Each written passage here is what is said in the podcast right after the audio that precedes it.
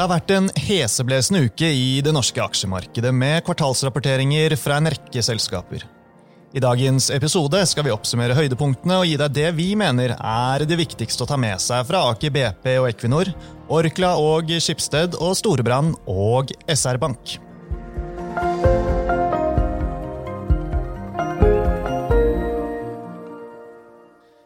Velkommen til Utbytte, DNB-podkasten der vi forklarer hva som skjer i den globale økonomien og finansmarkedene. Jeg er Marius Brun Haugen fra DNB Markets, og med meg har jeg Paul Harper, som er aksjestrateg og ansvarlig for porteføljen med anbefalte aksjer, som vi holder gående for 17. år på rad. Hei, Paul. Hei, hei, Marius.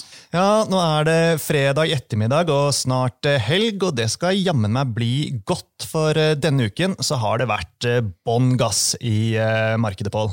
Ja, det har vært veldig busy. Vi har hatt 47 selskap på hovedlisten som har kommet med tall denne uken. Det er 25% av alle aksjene på OCAX-listen, så det har vært mer enn nok å følge med på denne uken. Ja, og bare for en sånn liten peiling på hvor vi er og farten markedet har, så har det faktisk gått litt tilbake denne uken, slik det ser ut nå fredag ettermiddag.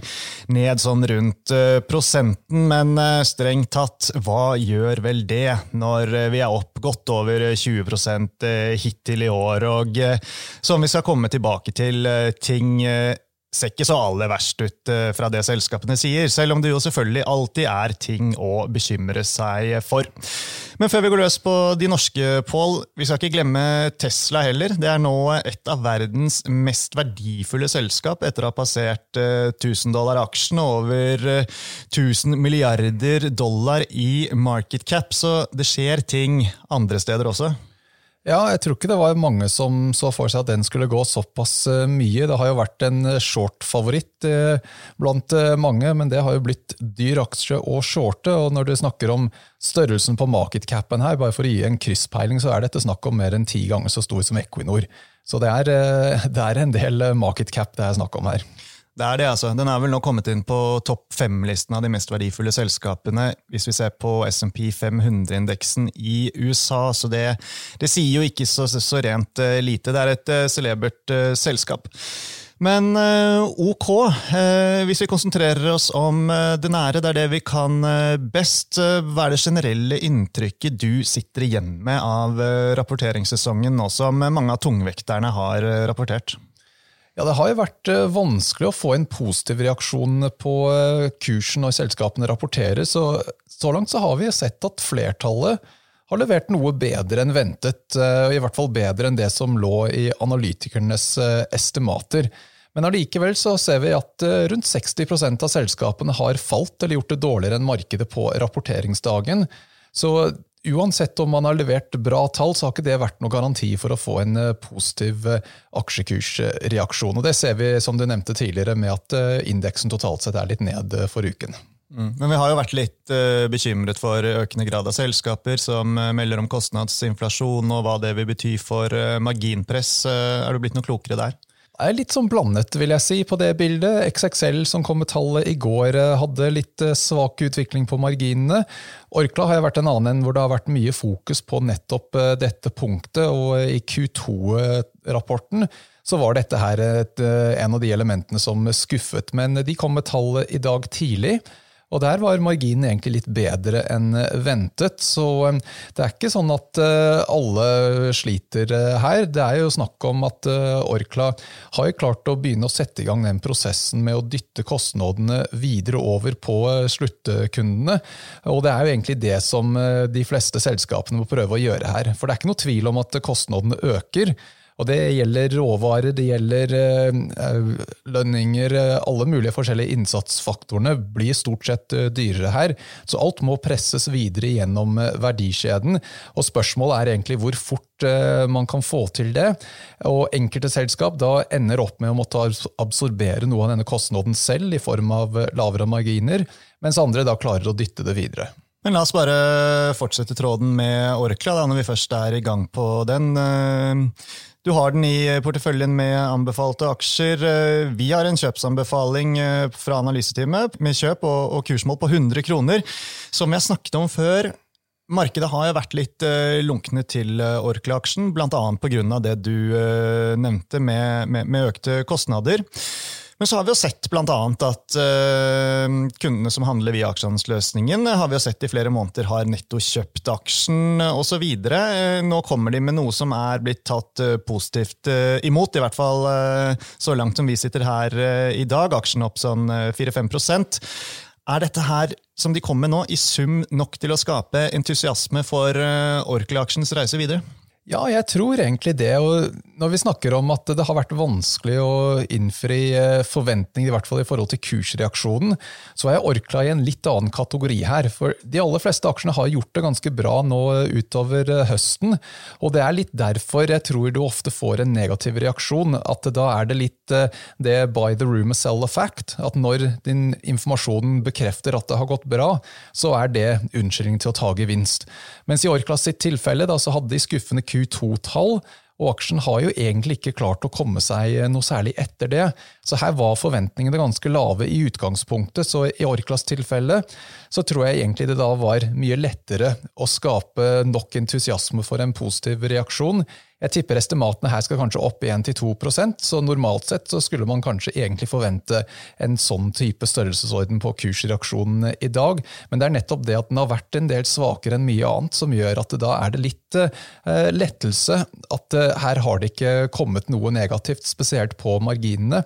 Og det gjør at du da får en litt større positiv reaksjon enn eh, kanskje estimatendringen skulle tilsi. Får jeg bare presisere det at uh, alle disse aksjene som vi snakker litt mer inngående om i dag, inkludert uh, Orkla, de har uh, ikke bare rapportert denne uken, altså, men du har de i porteføljen med anbefalte aksjer. Det er til sammen seks stykker. Og porteføljen den kan man lese mer om med å gå inn på analysesidene i aksjehandelsløsningen i nettbanken til DNB. La oss rase videre til Skipsted. Pål, her eh, har vi jo en eh, kjøpsanbefaling, og vi har eh, et kursmål på 520 kroner. Vi tok det ned fra 550 denne uken, men strengt tatt ikke fordi at det de kom med, var dårlig, for det var egentlig ganske ok, var det ikke det? Ja, Tallene var egentlig omtrent som ventet. Ganske små endringer i estimatene her. Så du kan si at dette var et tilfelle hvor det kanskje ikke var helt eh, nok å bare levere som ventet. Grunnen til at vi tar kursmålet ned, er at de eier en stor post i Adevinta, så det er en, en vesentlig del av selskapsverdien her. Og Adevinta-kursen har falt en del siden vi sist oppdaterte kursmålet. Så det er egentlig det som ligger bak eh, reduksjonen i, i kursmålet, heller enn at det var noe skuffende i tallene fra, fra Schibsted. Så jeg syns her så går egentlig det mest sånn noenlunde on track, men eh, det er ikke noe store nok avvik til at eh, det egentlig fikk noe, noe særlig uttelling i kursen. Nei, ikke sant, Som alle vet, altså Skipsted er jo eh, Finn er en viktig komponent, og så har du nyhets- og mediedelen som er en viktig del, og, og ting ser jo fortsatt ut til å gå eh, rette veien eh, begge steder, eh, bl.a. drevet av den jobbvertikalen da, innen Finn. Ja, så Det er den delen som eh, var litt bedre enn ventet, mens den mer tradisjonelle avisdelen var kanskje en anelse skuffende. Men totalt sett så ble det egentlig ikke så veldig store avvik fra det vi hadde forventet i forkant. Noen av børsens eh, andre tungvektere finner vi jo innen olje og gass. og Her har både Equinor og Aker BP vært i ilden eh, denne uken. og Hvis vi starter med børsens eh, største selskap, da Equinor. Vi har en holdanbefaling og et kursmål på 230 kroner. Og Equinor leverte jo for så vidt de, men spørsmålet er om de gode tidene kan vare, da.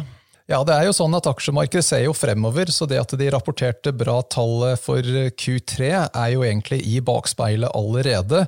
Og Når man da ser på utvikling fremover, så er det egentlig avhengig av hva du tror kommer til å skje med gassprisen spesielt, og oljeprisen. Og Gassprisen da har jo kommet noe ned nå siste uken, så det har jo preget eh, Equinor. Og Noe av det som var bedre enn ventet her, kom innenfor en trading-delen. og Der kommer nok til mye av den positive overraskelsen til å bli reversert i fjerde kvartal og i løpet av neste år. Så det var en litt lav kvalitet kan du si, på um, den positive overraskelsen i dette tilfellet.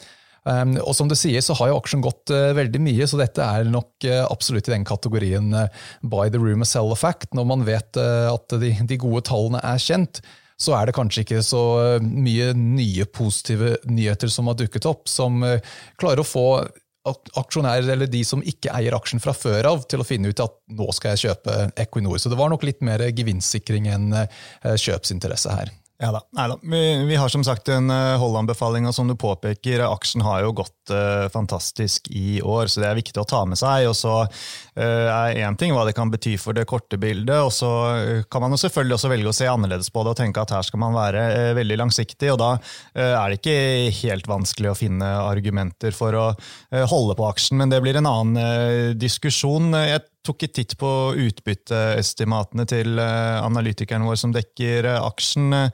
Forventningene ligger vel inne med at det skal være eh, noe sånn som 0,7 for inneværende år, og så opp til 0,77 og 0,80 de påfølgende årene. Og det er jo bra, men ja, ingen, ingen sånn supervekst heller. Nei, det er jo det at når oljeprisen har økt såpass mye på, i løpet av det siste året, så er det ikke så lett å eh, få ytterligere vekst derfra, for da må du legge til grunn at oljeprisen skal eh, mye mer opp fremover.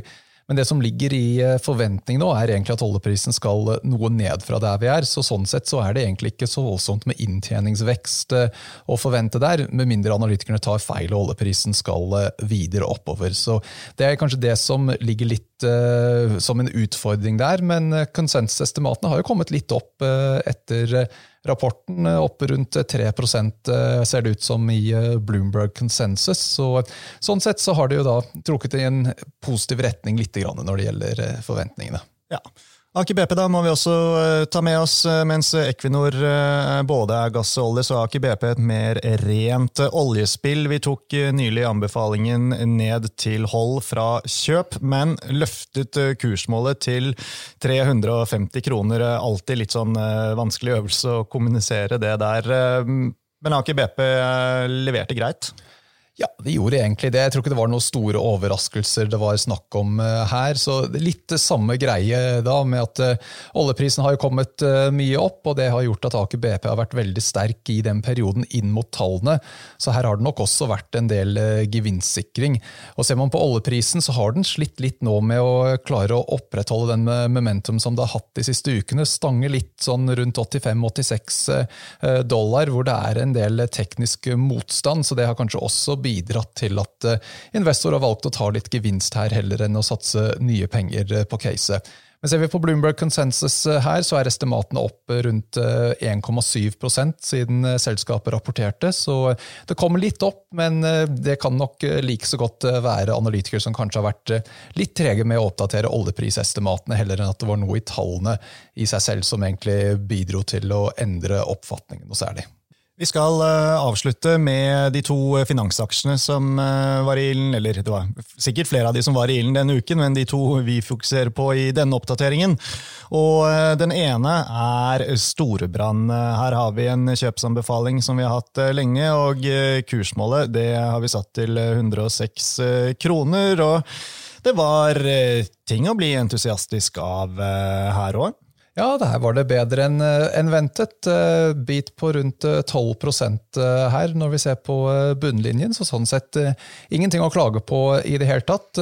Storebrands businessmodell er jo litt sånn at det er ikke like lett å ekstrapolere et bra kvartal videre fremover, for en del av driverne her er jo litt avhengig av hva de får av performance fees og hvordan rentene utvikler seg og, og sånne type faktorer. Så konsensus her er opp rundt 1% Analytikerne i DNB trukk sine estimater opp eh, mellom én og to, så han eh, helt marginalt eh, mer enn konsensus her. Men det er den type størrelsesorden estimatendring det er snakk om, da, til tross for at tallene var rundt 12% bedre enn ventet. Så jeg tror ingenting å klage på her.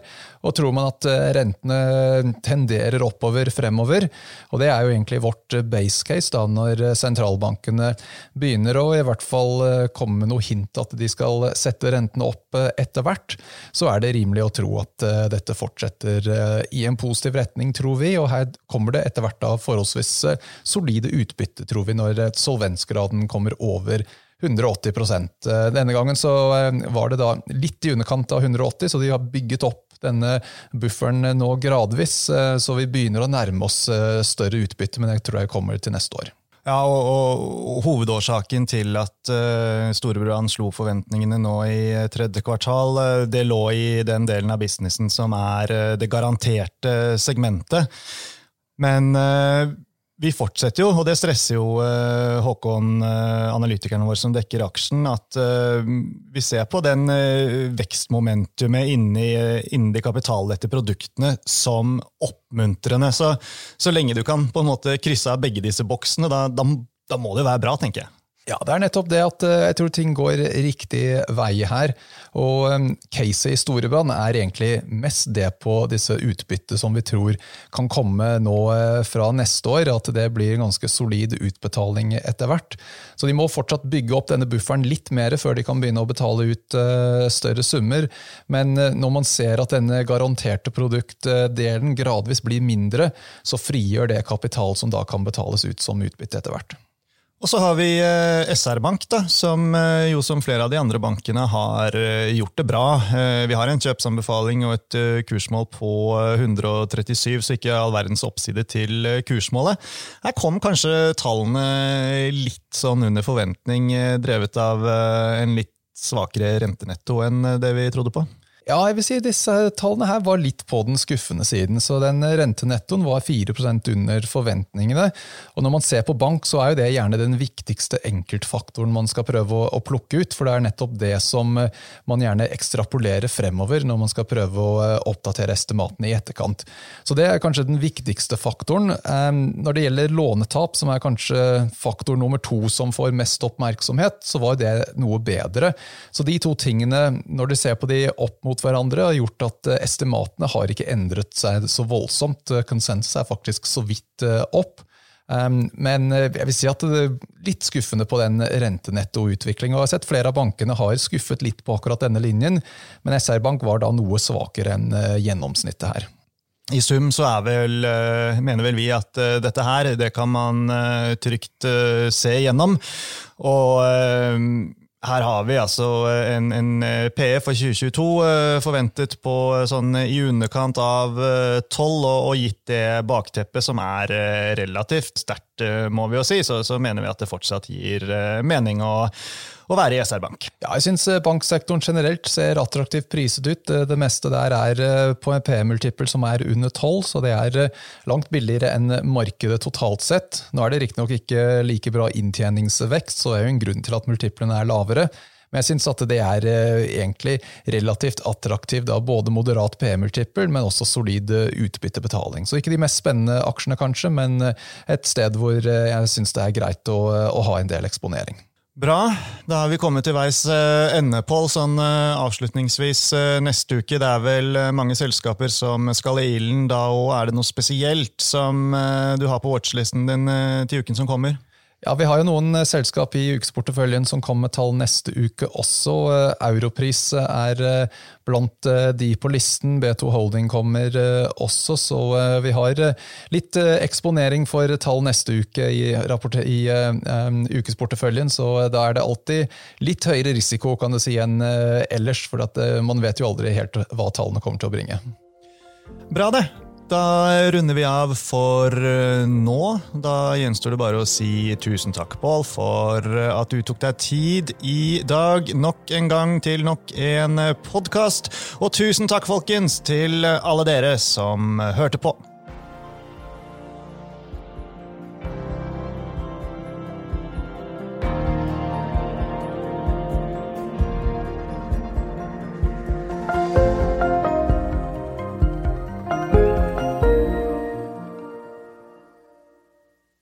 Denne podkasten og dets innhold skal anses som markedsføringsmateriell fra DNB og må ikke oppfattes som en investeringsanbefaling eller som investeringsanalyse. Innholdet skal heller ikke anses for å være investeringsrådgivning tilpasset den enkelte kundes behov. Informasjonen som gis i podkasten er kun ment som generell spareveiledning og er ikke ment å utgjøre juridisk, finansiell, kommersiell, skattemessig eller regnskapsmessig rådgivning. DNB tar intet ansvar for direkte eller indirekte tap eller kostnader som måtte oppstå ved bruk av informasjon i denne podkasten. For mer informasjon og full disclaimer, vennligst se vår webside dnb.no – disclaimer.